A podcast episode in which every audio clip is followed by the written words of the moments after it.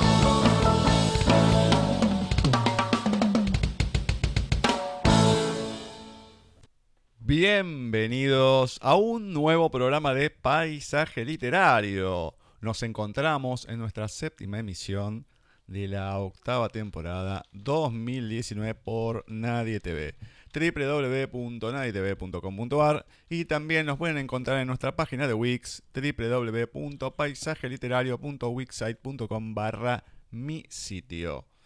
Un nuevo programa, 27 de marzo, último programa de este mes.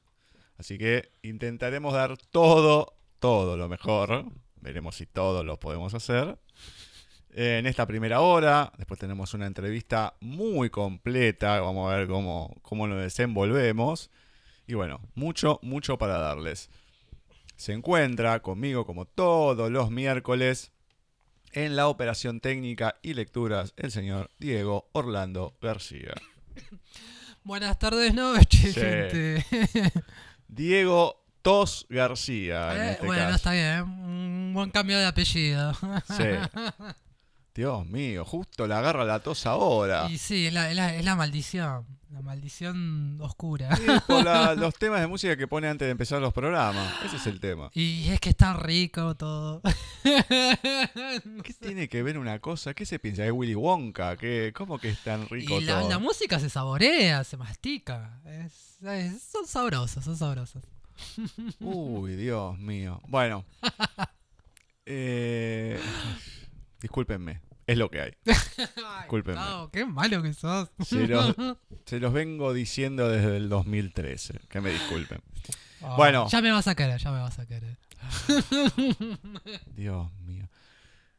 Bueno, ¿tenemos a alguien para sumar? ¿Ya de entrada? Sí, tengo a alguien para sumar. Voy a ver si puedo domar al Skype. Ah, o sea que todavía Domarlo como si fuese un toro. está en ascuas. Con rapidez.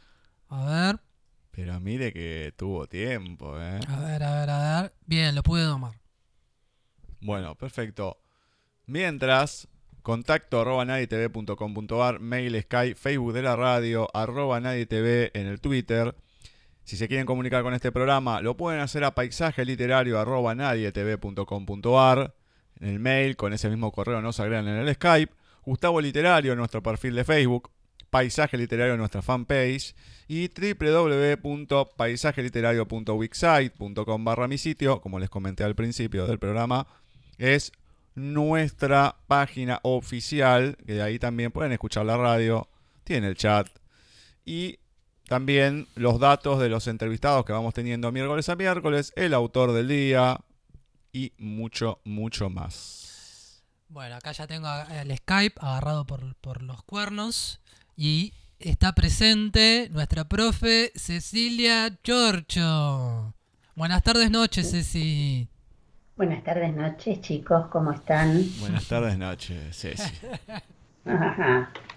Milagro este de Skype. ¿eh? Sí. Sí, sí, sí. ¿Vos, Bueno, te- vos escuchaste lo- la presentación que te hicieron?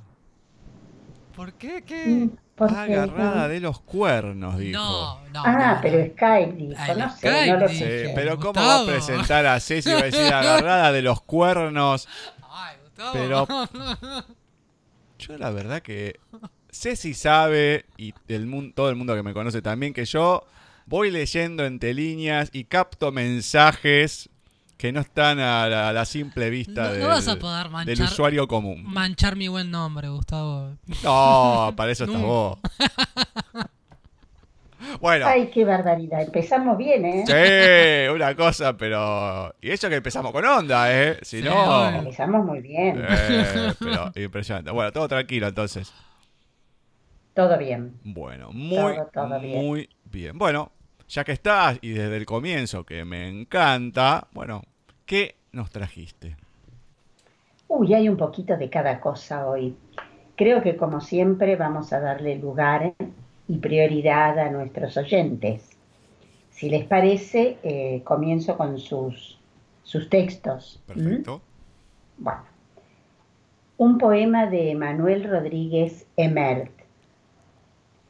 Has doblegado tus fibras, Epoch, tirado en la entrada de palacio, sudando y tiritando, entretejiendo las miradas, condensado báculo, a la izquierda susurra sobre tu espalda, emula a la perfección, no me deja dormir el apacible sueño.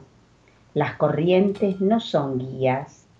Perdido en un limbo de especulaciones, me pregunto por qué me sumo en este abismo, cuando todo se retuerce de falta de sentido. Puerto insensible, venas de otoño, cielo de sangre agitando el tejido. La reina ha muerto y el rey aspira el brío de sus peones. Emanuel Rodríguez Emert. Mm. Cuando todo se retuerce por falta de sentido. Me Dios mío. ¿Eh? Dios mío.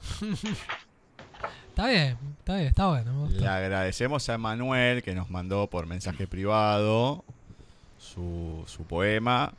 Eh, no, no suelen mandárnoslos, o sea, tenemos que estar buscando nosotros, así que agradecemos y mucho que el- los propios autores, ¿no? Quieran que leamos algo de ellos, sea nuevo o algo específico, no importa, pero que lo manden y tengan esas ganas, la verdad, se agradece y muchísimo, muchísimo. Por Así que- supuesto, por supuesto, y que siga enviándolos. Espero que nos esté escuchando, porque ahí estuvo preguntando y todo, Sí, así que Sí. esperemos, porque si no, ya se la perdió, si no. Claramente. Bueno, ¿algo más, Ceci? Y sí, tenemos un texto en prosa ahora de, bueno, una oyente, pero ya una, una amiga de años, Mari Díaz.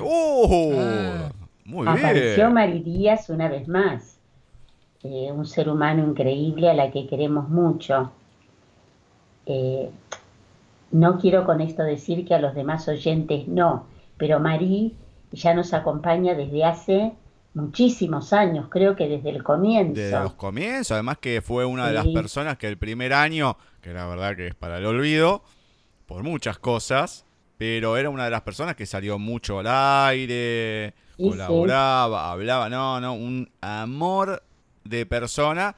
Y bueno, ¿qué puedo decir yo? Que soy uno, junto a Noelia, uno de sus nietos, digamos, adoptivos.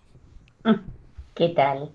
O sea, es un privilegio impresionante. Todavía tengo pendiente, así que vamos a ver si se puede dar, por lo menos este año, que me pueda ir a Uruguay a darle un abrazo porque es una deuda pendiente que tengo. Bueno, hay que, hay que hacerlo, Gus, entonces. Bueno, vamos al texto de Marí Díaz. Día luminoso, encuentro inesperado. En aquella estación del metro, donde todos vamos con mucha prisa, yo bajaba tratando de encontrar rápidamente la salida y de allí al consultorio que me esperaba. Sorpresivamente le veo avanzar y con sus brazos abiertos me abraza al tiempo que me dice, felicidad la de este encuentro, feliz estoy, ven y vamos por un café. Me tomó del brazo y yo le seguí. Nos sentamos a una mesita y entonces me desgranó lo que sigue. Cuando te fuiste creí que moriría esa noche. Fueron tantas mis pesadillas que no puedo recordar nada sin que la tristeza me cubra. Te busqué en los parques, en la iglesia, en los teatros, en los días de lluvia te busqué junto al mar, recordando tus gustos y recordando aquella comunión del cielo con el gran océano. Desde entonces mi alma está de luto. Mira, ahora puedo arrancar esta cinta negra de mi solapa, este negro pañuelo de mi bolsillo y otra vez puedo sonreír y decir que la vida es bella y maravillosa, porque tú estás, estás ahora aquí y siempre vive en mi corazón y puedo respirar tu aroma en cada flor. Gracias por devolverme esta vida.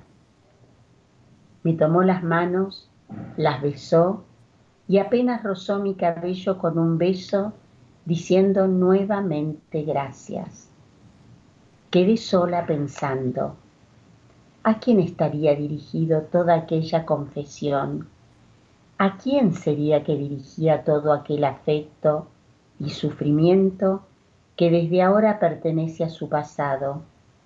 Para mí solo queda el interrogante, pues no sé siquiera su nombre. Mi café intacto me recuerda con su aroma que el consultorio me espera. Día luminoso, encuentro inesperado de Marí Díaz. Muy bien, muy lindo. Me encanta, me encanta. Muy dulce, Marí, Sí, siempre. Como siempre. Se nota, sí. Así que le agradecemos infinitamente a, a Marí, que ahí tenemos algunos más que estuvo mandando ahí a la lista de, Planeta Arte. Y bueno, uno siempre ve Marí Díaz, entra a ver qué hay, porque algún regalito, alguna sorpresa siempre nos llevamos. Así que es una persona encantadora y, bueno, esperemos algún día no solamente poder ir, voy, obviamente me llevo algo para grabarla y todo, así que bueno, obviamente. Pero bueno, la verdad me, encanta que pueda estar María acá como tanta gente, bueno, que mucha gente que nos estuvo saludando por nuestro cumpleaños el jueves pasado. No me acuerdo de todos. Los iba a anotar y bueno, se, me pasó, me los pasaron todos y demás, pero... eh, ¿Cómo se llama? Emanuel, Emanuel García Donadio, según el según acá el señor García. Donadio no- nos saludó. Emanuel también. Em- Emer nos, nos estuvo saludando. Manatoa, que hace mucho que no leemos de Eh, ella. Manatoa. Elías. Silva. Oh, También. José Ángel Grañabat, ¿cómo no podía ser de otra manera? Silvina Bukovic, a la cual le mandamos un beso muy grande, que hoy le íbamos a tener como entrevistada. Bueno, tuvo un, un pequeño problema personal, así que le mandamos un beso gigante. Le vamos a dar un poco de tiempo. Y, y bueno, más adelante veremos a ver si la podemos tener. Porque como digo siempre, siempre es necesaria una dosis de Silvina Bukovic en el año. Porque es como un, un ser tan especial que, no sé, deja, deja flotando en el aire un- una cosa tan, tan cálida que vos por lo menos nos da un, un respiro, ¿no? Veremos más adelante, cuando ya nos esté pesando los programas, ¿no? En el octavo no vemos programa. ya nos pesa el año ahí, ¿no? Aunque nos falta bastante. Pero bueno, después hubo muchos, los que no, que están en falta, la verdad, que después se los voy a marcar. Roberto Gallego y Kiko Rullán. La verdad que muy feo Bueno. Que no nos saludaron. Debe estar ocupado, Kiko, con los libros. Muy feo eso. Me parece que el 12 de abril vamos a plantar bandera y no vamos a ir nada. Me No, parece. Kiko se está recuperando, está full con, con sus libros, eh, así que lo tenemos que disculpar. Cierto que- Y una, Roberto debe estar, tenía una neumonía, sus- ¿no? Eh, sí, pero ya gracias a Dios está bien. Bueno, Y bueno. Roberto debe estar ahí de pueblo en pueblo, de ciudad en ciudad, representando sus, sus hermosas historias. Qué gente buena que son ustedes, que siempre encuentran una excusa a todo. Pero bueno, algunos de los que me acuerdo que, que mandaron, ¿no? Pero la verdad que fueron muchísimos, les agradecemos a todos. Y bueno, vamos por un por, por más años de paisaje literario. Si no, José se le agarró un síncope. Bueno, hablando de síncopes, eh, señor García. Bueno, vamos con las aventuras de Pinocho, de Carlo Collodi. En nuestro anterior capítulo, bueno, Pinocho se encontró con el grillo. El grillo le empezó a dar enseñanzas de cómo debería comportarse. Pinocho no le hizo caso, agarró un martillo y bueno, le terminó dando al grillo. Eh, eso fue en el anterior capítulo. Ahora vamos por el capítulo 5 de las aventuras de Pinocho, de Carlo Collodi, que se titula Pinocho tiene hambre y buscando, buscando, encontró un huevo con el cual pensó hacer una tortilla. Pero cuando menos lo pensaba, se encontró con que la tortilla salió volando por la ventana. Y dice así. Mientras tanto, se iba haciendo la de noche. Pinocho se acordó de que no había comido nada y empezó a sentir en el estómago un cosquilleo que se parecía muchísimo al apetito. Pero el apetito en los muchachos camina muy deprisa.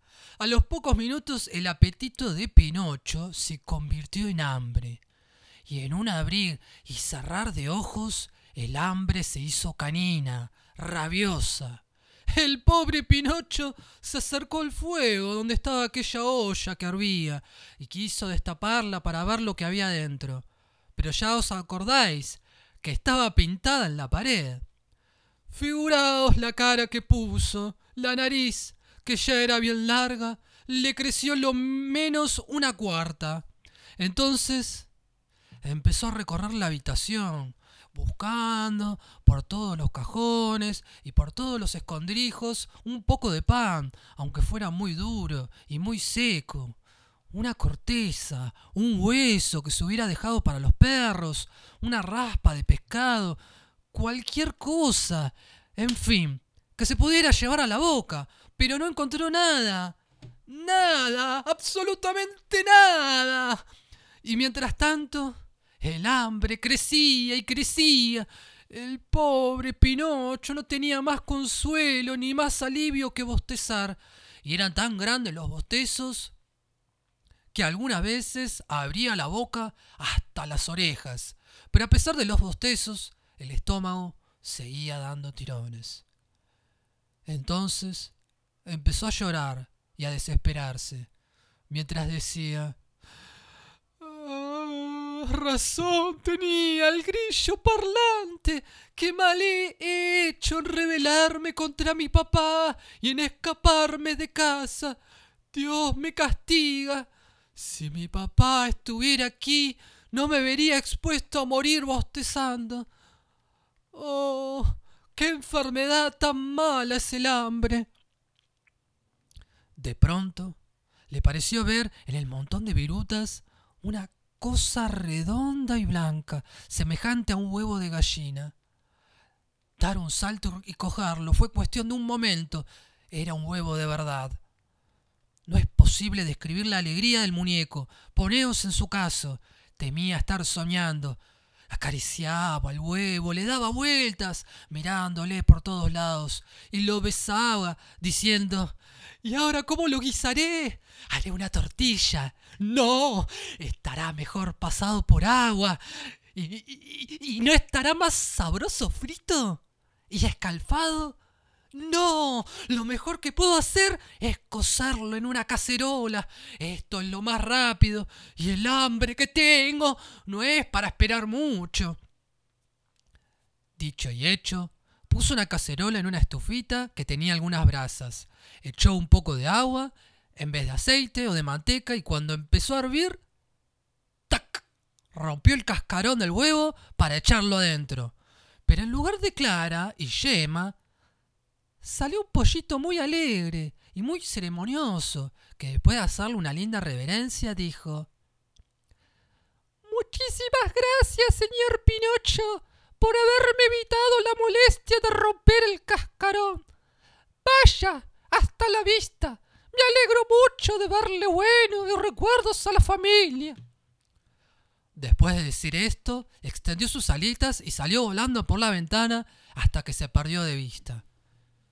El pobre muñeco se quedó estupefacto, con los ojos fijos, la boca abierta y las cáscaras de huevo en las manos.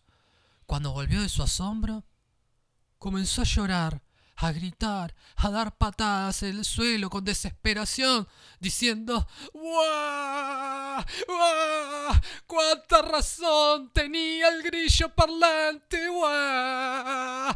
Si yo no me hubiera escapado de casa y si mi papá estuviera aquí, no me moriría de hambre. ¡Guau! Y como el estómago le gritaba cada vez más y no sabía cómo hacerle callar, se le ocurrió salir de la casa y dar una vuelta, con la esperanza de encontrar alguna persona caritativa que le socorriera con un pedazo de pan. Capítulo 5 Pinocho tiene hambre y buscando, buscando, encontró un huevo con el cual pensó hacer una tortilla, pero cuando menos lo pensaba se encontró con que la tortilla salió volando por la ventana de las aventuras de Pinocho de Carlo Collodi. No lo puedo creer. El título siempre termina siendo más largo que el cuento. Es verdad, los títulos terminan siendo más Es largos. que el increíble, ya te dice todo. eh, Es muy, es muy interesante los títulos, son, son interesantes. no, no, es, una, es Son- increíble. Son un caso aparte los títulos. Son un caso aparte. Eh, Marcela nos comenta que le, le encanta la interpretación que hace de Pinocho. No sé Bueno. si le quiere decir con esto. Perdón, Ceci, que. Que está muy buena. Sí. Yo no sé si quiso decir que, que es de madera, haciéndolo. Chiste. Ah, No sé. Ahora, ¿cómo, bueno, gracias. cómo era que, que gritaba que era el pollito? ¿Cómo- cómo? Eh, ¿La voz del pochito? No, que, No. que, que lloraba, no sé. Yo me, yo me muero. La verdad que hay cosas que no, no, no salgo de mi asombro. Sí, quería agregarle una cuestión más de caricatura, no hacerlo tan dramático. Se estaba poniendo muy dramático y bueno, quizás hacerlo un Y poquito más de la, caricaturesco. de la muerte de Sí, Pepe sí, Grillo, sí, hacerlo un poco más caricaturesco sería mucho más llevadero quizás. Así que, usted dice que se viene, va poniendo heavy. Y puede ser, parece que sí. Cada capítulo aparece. Hay una hay un capítulo que parece que hay fuego de por medio. ¡Epa! Así que no sé, así que se, se va poniendo cada vez más vi- violento, me Eh, parece. quemaron, el, eh, quemaron a Pinocho, por No sé, favor. Así que bueno, nada. Ya le, ya les Ay, adelanto. Dios mío. No diga más nada. No digo más nada. Ya me deprime. Eh, en vez de Juana de Arco, Pinocho de arco. Pinocho de Arco. Bueno, ay Dios, qué cantidad de pavadas. Bueno, eh, en la semana, obviamente como todas las semanas, han habido muchas eh, efemérides que han ocurrido. Una de ellas, una de ellas, eh, que justo que estaba buscando, voy a ver qué de qué leo, da, pac, caí en un autor, pero de casualidad, ¿eh? Así que lo voy a leer. Bueno. Que eh, ha nacido precisamente, o sea, hace dos días, no este año, no, obviamente, pero 25 de marzo de 1926. El señor Jaime Sabines. Así que de Jaime Sabines, Boca de Llanto. Boca de llanto, me llaman, tus pupilas negras me reclaman, tus labios sin ti me besan. ¿Cómo has podido tener la misma mirada negra con esos ojos que ahora llevas? Sonreíste, qué silencio, qué falta de fiesta. ¿Cómo me puse a buscarte en tu sonrisa, cabeza de tierra? labios de tristeza. No lloras, no llorarías, aunque quisieras. Tienes el rostro apagado de las ciegas. Puedes reír, yo te dejo. Reír, aunque no puedas. Boca de llanto, Jaime Sabines. ¡Oh, qué fuerte! Qué bonita. ¡Wow! Me gustaba. Bueno, una poesía que agarro que les gusta, bien, bien. Muy bien. Así que justo estábamos hablando con el señor García antes de comenzar. Digo, uy, este es justo para usted. De llanto. Y también le mandamos saludos, porque no, si leo una poesía así, no puedo, más allá de Ceniceros Claudia, que hace mucho que no nos escribe ni nada, pero en su momento eh, hace bastante, le gustaba este autor, pero también a todos lo- los hinchas del Ceneice que siguen llorando después de las finales perdidas y todo. Pero bueno, quería hacer el apartado deportivo de... Qué suerte que no soy fanático paisaje. de fútbol. Pero bueno, para todos los que nos están escuchando, bueno, o sea, es inevitable, inevitable. Bueno, Ceci, Bueno, sigamos con las efemérides entonces. Y vamos a recordar hoy al querido Abelardo Castillo en el día de su nacimiento.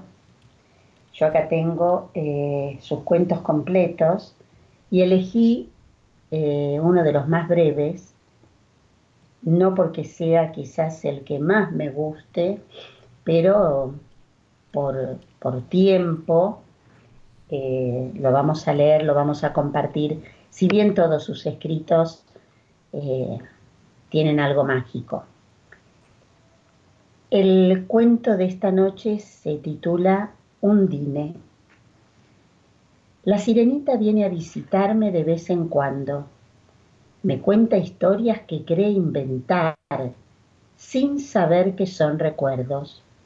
Sé que es una sirena, aunque camina sobre dos piernas. Lo sé porque dentro de sus ojos hay un camino de dunas que conduce al mar.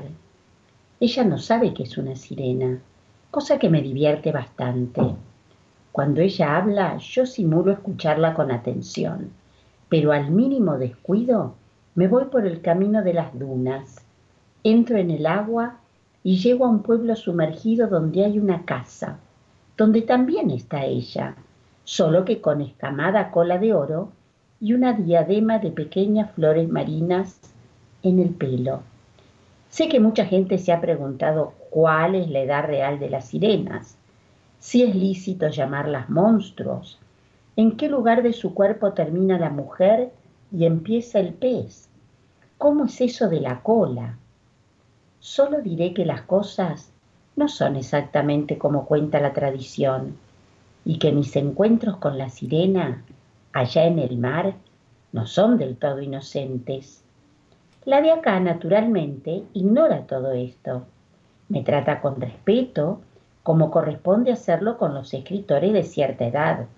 Me pide consejos, libros, cuenta historias de balandras y prepara licuados de zanahoria y jugo de tomate. La otra está un poco más cerca del animal. Grita cuando hace el amor. Come pequeños pulpos, anémonas de mar y pececitos crudos. No le importa en absoluto la literatura. Las dos en el fondo sospechan que en ellas hay algo raro. No sé si debo decirles cómo son las cosas. Undine de Abelardo Castillo. Interesante. Muy bien, muy bien. Es muy tierno. Mm, Sí. Sí, dentro de las cosas que tiene también, sí. Dentro de Claro. las cosas que tiene. Porque hay algunas que son bastante duras. Son fuertes, Ah, duros algunos no sé si- cuentos, sí, sí. Duras, al, así, cru- cruentas, en algún punto, en algunas, sí, son más cruentas que duras. Sí, porque las que recuerdo, por lo menos las eh, dos, que son la- las más conocidas de las tres, eh, tanto el, el Marica como em, Hernán son más, Sí. más duras y la madre de Ernesto no dura, tiene una dureza un poco menor, pero también juega con otra cuestión más de los chicos, la madre, más de otro estilo, pero Sí. son fuertes. A mí me gustó Son mucho fuertes. el del Marica. Lo leí me gustó mucho. Es muy lindo. Me gustó mucho. Además, eh, tiene muchos. Mm, Eh, la casa del largo pasillo es muy bonita mira. y es, es tranquila. Eh, ¿qué otro les puedo decir? En el cruce también es muy bonito. Eh, vivir es fácil, el pez está saltando. El hacha pequeña de los indios. Eh, a ver qué otra. Una estufa para Matías Goldoni. Muy, muy bonitas todas. Realmente, eh, o sea, a mí será que me gusta mucho cómo escribe. Eh, sí, me parece que, que va Sí, más ¿no? por ese lado. Sí, sí, sí, claramente, claramente. Bueno, espero, Bueno, bueno, bueno. espero que esté a la altura ahora el señor García. Siempre poniéndome a prueba, ¿eh? Bueno, va- vamos a ir por un relato. Vamos a ver. Yo ya había leído un poco de este autor ante- anteriormente, me gustó mucho. Vamos a ver qué sucede con este relato que se titula Ajedrez de Kegel Askilsen y dice así. El mundo ya no es lo que era. Ahora, por ejemplo, se vive más tiempo. Yo tengo 80 y muchos, y es poco. Estoy demasiado sano, aunque no tenga razones para estar tan sano. Pero la vida no quiere desprenderse de mí. El que no tiene nada por qué vivir, tampoco tiene nada por qué morir. Tal vez sea ese el motivo. Un día, hace mucho, antes de que mis piernas empezaran a flaquear seriamente, fui a visitar a mi hermano. No lo había visto desde hace más de tres años, pero seguía viviendo donde fui a visitarlo la última vez. Sigues vivo, dijo, aunque él era mayor que yo. Me había llevado un bocadillo y él me ofreció un vaso de agua. La vida es dura, dijo. No hay quien la aguante. Yo estaba comiendo y no contesté. No había ido allí a discutir. Acabé el bocadillo y me bebí el agua. Mi hermano miraba fijamente hacia algún punto situado por encima de mi cabeza. Si me hubiera levantado y él no hubiese desviado la mirada antes, se habría quedado mirándome directamente. Pero sin duda la habría desviado.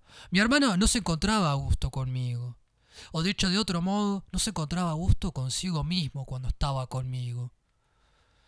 Creo que tenía mala conciencia, o al menos no buena. Escribió una veintena de novelas muy largas. Yo solo he escrito unas pocas, que además son breves. A él se le considera un escritor bastante bueno, aunque un poco obsceno. Escribe mucho sobre el amor, sobre todo el amor físico. Pregunto dónde lo habrá aprendido. Mi hermano seguía con la mirada clavada en algún punto situado por encima de mi cabeza. Supongo que se sentía en su derecho por las 20 novelas que tenía en sus nalgas fofas. Me estaba entrando ganas de largarme sin decirle el motivo de mi visita, pero pensé que después de la caminata que me había dado sería de tontos, así que le pregunté si le apetecía jugar una partida de ajedrez. Eso lleva mucho tiempo, dijo, y yo ya no tengo tiempo que perder. Podías haber venido antes. Debí levantarme y largarme en ese momento. Se lo habría merecido. Pero soy demasiado cortés y considerado. Esa es mi gran debilidad, o una de ellas. No lleva más de una hora, dije. La partida sí, contestó. Pero a esa habría que añadir la excitación posterior, o el cabreo si la perdiera. Mi corazón, ¿sabes? ya no es lo que era. Y el tuyo tampoco, supongo. No contesté. No tenía ganas de discutir con él sobre mi corazón. Así que dije, de modo que tienes miedo de a morir. Vaya, vaya. Tonterías. Lo que pasa es que mi obra aún no está concluida. Así de pretencioso estuvo, me entraron ganas de vomitar. Yo había dejado el bastón en el suelo y me agaché a recogerlo.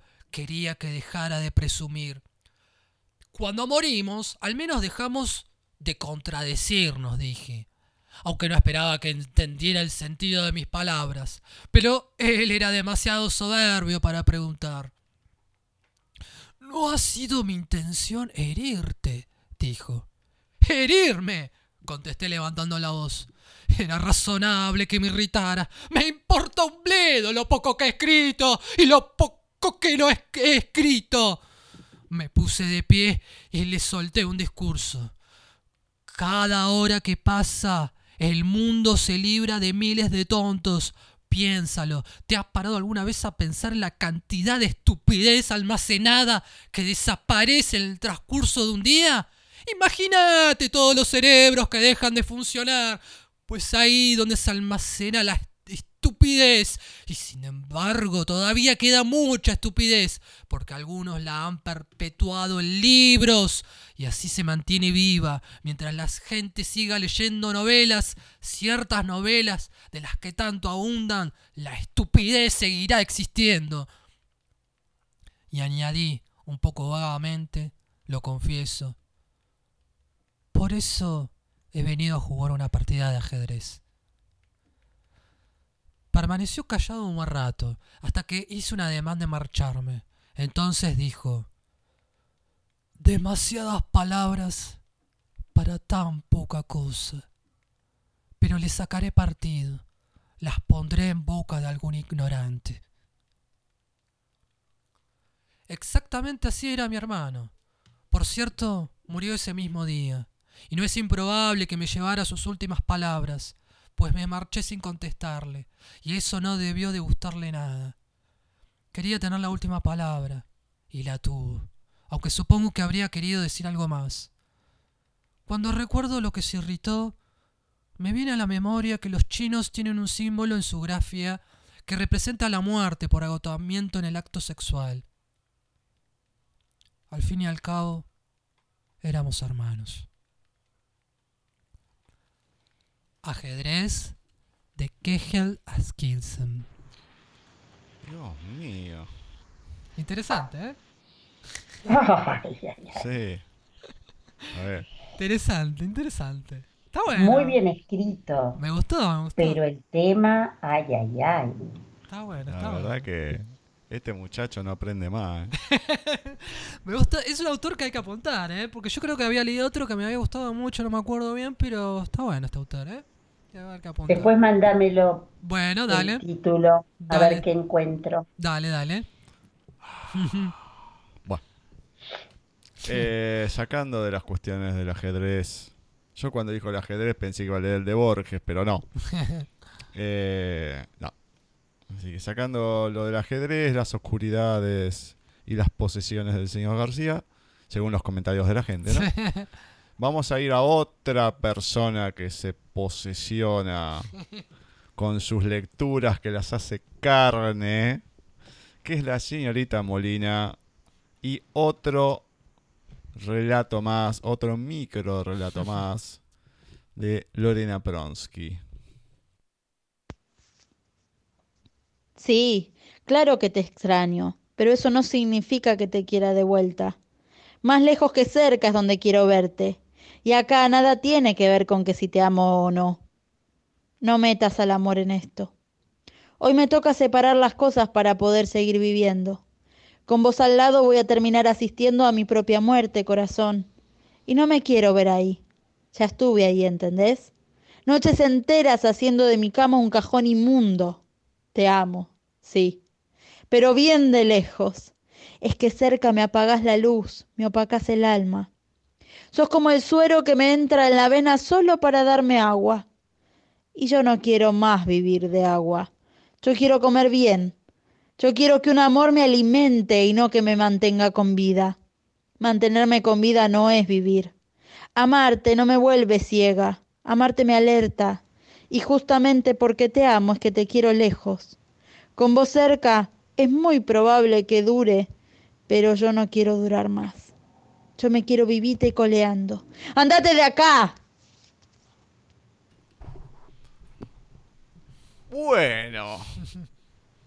Eh, esto es como el veneno. Es, eh, más que en frasco chico, Se expande, se expande. audio chico, pero Dios mío, qué, qué veneno que des- destila en todo. Eh, Está muy bien leído, muy bien No, interpretado no- por está bien, sí.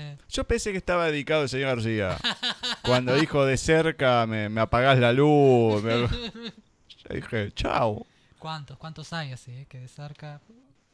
Ahora, ¿cuánta, ¿cuánta esta autora, ¿no es cierto, Lorena Pronsky, son muy similares sus relatos, no similares, pero esa, ese ímpetu, esa cosa de broncas, de... Sí. O yo lo tomo así, no sé, pero No, no, yo creo que sí. por lo menos hasta ahora No, no. O, cree que sí, señor García. No, no, yo creo que sí, porque te- los fragmentos populan mucho por Facebook, por las redes sociales. Incluso ¿Ah, sí? tengo entendido que varias. No, no me acuerdo qué famosa eh, compartió un relato de ella por las redes. Y se me hace que es una autora, esta muy- una autora que es más que va a punta, a punta de esta cuestión de las redes, del cotidiano, y no tanto a un lector así la, que tenga un libro, ¿no? No, Igual desconozco un poco de ella. No, creo que ha publicado y todo, Pero pero, sí, igual. imagino que sí, ¿no? Digo, habrá publicado. Bueno, pero son. Sí. O sea, no son cuentos, son Mm. relatos. Mm, Eh, capaz cosas que le pasaron y bueno, destila. claro, destila por ahí. Conozco, yo tenía una amiga, ex amiga en este momento, que tenía un problema sentimental que lo provocaba ella. Mm, Eso uno después se dio cuenta. Pero, y era una barbaridad tras de la otra. Y bueno, no era muy poético, ¿no? Pero, bueno, a lo mejor son situaciones que va pasando y, y le nace una atrás de la otra, una atrás de la otra, Sí. qué sé yo. Sí, acá tengo algo de ella que dice que es eh, licenciada en psicología. eh, trabajó en un centro oncológico con pacientes crónicos terminales. Y sí. Se especializó en adicciones. Bueno, no, está bien. Eh, muy interesante. Comunidades de- terapéuticas sí. abordando problemas de consumo. No, mira. Bien, va, va tirando frases de suelta. No, Perfecto. bueno, no voy a tirar Mientras toda la biografía. usted sigue eh, estalqueando a la señorita Pronsky, Mm, ¿le parece si vamos con la película de hoy? Vamos con la película de hoy.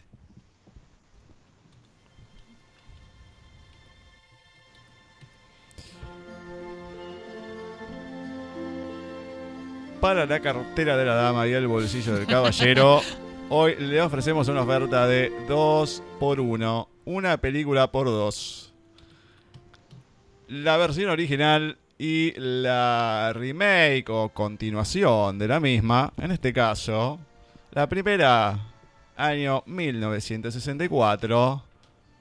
¿Quién no la vio? Mary Poppins. Con la dirección de Robert Stevenson. Y la del 2018, la más nuevita. Mary Poppins Returns. El regreso de Mary Poppins. Con la dirección de Rob Marshall. Está basada en Mary Poppins de P.L. Travers. Un poquito de cada historia. Primero los protagonistas. La tenemos a Julie Andrews y Emily Blunt en el papel de Mary Poppins. La primera, la versión original, Julie Andrews. Emily Blunt, la moderna. Dick Van Dyke, el gran Dick Van Dyke, cómico, en el papel de Bert, el desollinador, de la versión original. Lynn Manuel Miranda es el farolero Jack en la nueva versión. Karen Rice, niña, y en la versión adulta. Emily Mortimer, que es Shane Banks, que en la primera película es eh, un hombre que tiene dos hijos. Bueno, está la, la pequeña y después adulta, ¿no? Matthew Garber y Ben Wilshot, eh, niño y adulto, Michael Banks, David Tomlinson, George W. Banks, que es el padre de los chicos en la primera versión, y en la segunda vuelve a aparecer Dick Van Dyke, pero como el señor Das Jr., que es el dueño del banco. Bueno, la primera película, 1910. La segunda película, si bien pasaron 54 años, no lo podían hacer porque tenían todos los personajes ya ancianos, pero la hicieron 20 años después, o sea, cercano, en plena Gran Depresión de los Estados Unidos, mundial, ¿no? Pero en plena Gran Depresión. La primera lo, lo tenemos a, a Banks, justo banco en inglés, que trabaja en, en un banco. Eh, George, que es el padre de los dos hijos. Entonces, tienen problemas disciplinarios y llega, como por arte de magia, mientras están volando una cometa, un barrilete acá, la niñera Mary Poppins. Una niñera muy distinta a la moderna. La moderna es más parecida al de las novelas. Es una, vamos, es casi como una aristócrata inglesa. Todo se, se desarrolla en Londres. Muy, muy fría, más distante, ¿no? Seria, más allá que canta, que baila y todo. Pero la versión de Julie Andrews es una persona más amigable. Bueno, pasan los. Bueno, la, primera trama. eh, luego hay, problemas de depresión y demás. Momento importante es cuando Michael tiene una moneda que en- dentro de bailes y todo, el presidente del banco se la saca y se, se la vuelve, el pequeño la, la recupera, se, se va del banco y ahí ocurre una corrida bancaria, que es lo que pasa hoy en día en Argentina, ¿no? Es pura actualidad. Bueno, al padre lo echan por esta acción, eh, luego el chico va, deposita su confianza y demás, que es parte muy importante de la segunda película. Así que vean la primera para tener este dato, igual en la segunda se lo dicen, pero si no van a quedar medio descolgados. Y bueno, y la segunda, un, eh, problemas económicos. Michael ha perdido a su mujer, tiene tres hijos. Su hermana Jane trata de, ayudarlo. También están lo- los faroleros, como el personaje de Jack. Y eh, la hermana, Jane, que trata de hacer como un movimiento para los derechos de, de ellos y demás. Llega, vuelan la cometa vieja, la encuentra el padre, ya el adulto, la revolea, bueno, y aparece Mary Poppins. Y ahí viene toda la historia. A mí la segunda versión no me gustó, la verdad, muy fría, más allá de la versión distante de Emily Blunt. Eh, la historia carece de bastante sentido, más allá que Mary Poppins nunca explica cómo hacer las cosas, pero la verdad no, no tiene mucho sentido. Algunas cosas de nostalgia que pueden llegar a ser a favor, pero me sigo quedando con la versión de 1964 de la artista Julie Andrews. Que encima me tocó ver otra película en la semana que las voy a comentar más adelante. Un clásico que es 10, La Mujer Perfecta. Así que, ¿dónde aparece Julie Andrews? Que no, no sabía, así que Mirá. próximamente se las comentaré. Así que bueno, ya saben, Mary Poppins, tanto la del 64 como la del 2018, el retorno o el regreso. Véanla y bueno, después cualquier cosa nos comentan. Mirá vos, ¿eh? Un 2 por 1 ¿eh? Te mandaste. Dos por uno, dos por A uno full, ¿eh? Bueno. para la cartera de la dama y el bolsillo del caballero, ofertón del día. Estamos liquidando. Perfecto, liquidando películas, se podría llamar una sección ¿Eh? como algunas que conozco. Como Roma. Bueno, perfecto. Ceci, todo tuyo. Bueno, seguimos con las efemérides. Hoy también nos encontramos con John Kennedy Toole, pero en la fecha de su muerte, de su suicidio, porque se mató. Eh, la conjura de los necios es su obra póstuma. La mamá eh, recorrió lugares y lugares hasta que, lo, hasta que la novela se editó y realmente es una joyita. Eh, yo lo he dicho ya varias veces, vale la pena leerla. Eh, voy a compartir con ustedes algunas partecitas del prólogo, eh, donde este Ignatius, que realmente es un personajón, su autor nació en New Orleans en 1937 y murió en 1969, a los 32 años, muy joven realmente.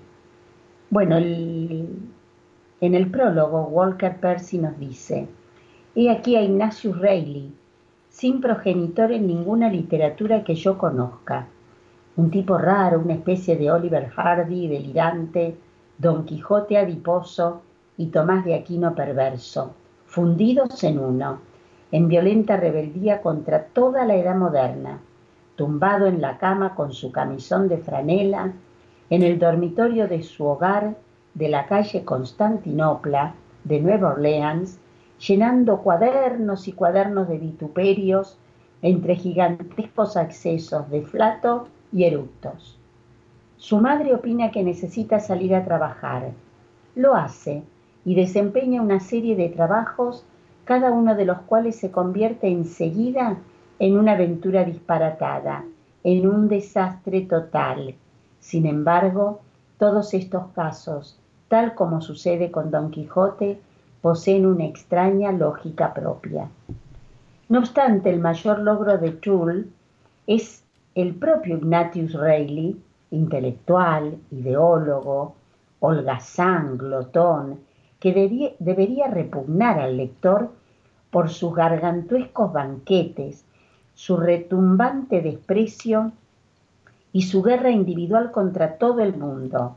Freud, los homosexuales, los heterosexuales, los protestantes y todas las abominaciones de los tiempos modernos. Imaginemos a un Tomás de Aquino trastornado en una Nueva Orleans desde donde hace una disparatada, disparatada correría, cruzando los pantanos hasta la Universidad Estatal de Luisiana, donde le roban la chaqueta de maderero mientras está sentado en el retrete de caballeros de la facultad, abrumado por elefantíacos problemas gastrointestinales. A Ignatius se le cierra periódicamente la válvula pilórica como reacción a la ausencia de una, entrecomillado, geometría y una teología adecuada en el mundo moderno. Eh, digo entrecomillada porque lo nombra muy a menudo en todo el libro lo de la geometría y teología adecuadas. Realmente es un libro eh, alucinante, yo lo leí en el año 2007 por primera vez. Eh, es como una especie de comedia. Y yo más allá de que hoy lo leo por ser eh, la fecha de su muerte, también les digo que lo lean, que vale la pena. La conjura de los necios de John Kennedy Toole.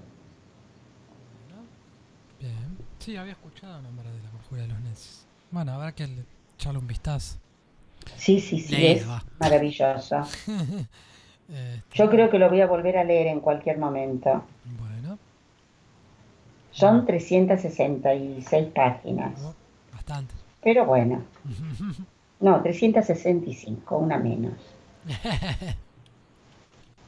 Bueno, ahí. mm, Ay, ¿cómo se llama? En su momento se había leído en el 2013, me parece. Y que estaba Salvador. Y me acuerdo que la, la relación que hizo del personaje era con Homero Simpson. Puede ser, no sé. Yo me quedo con Ignatius y no con Homero. Pero puede ser por lo grotesco, por lo... Sí, puede ser. Muy bien. Bueno, señor eh, García, ¿le parece? Em, estoy tratando de buscar acá. Claro, yo lo tenía en cualquier lado, lo que tenía que presentar. Claro, yo ¿dónde tengo? Bueno, la, la próxima hora vamos a estar presentando, vamos a estar entrevistando a dos autores que hoy en día eh, se encuentran en, en Mar del Plata, eh, amigos de Silvina Bukovic, que nos ha contactado especialmente para que los podamos entrevistar hoy, que la verdad, bastante. Eh, Una es escritora, Nora Albalat del Buono, y él también es escritor y editor. Vamos a le, hace, le quiere hacer la competencia a nuestro amigo Kiko. Carlos Enrique Cartolano. Así que en la próxima hora estamos con ellos en la entrevista de hoy.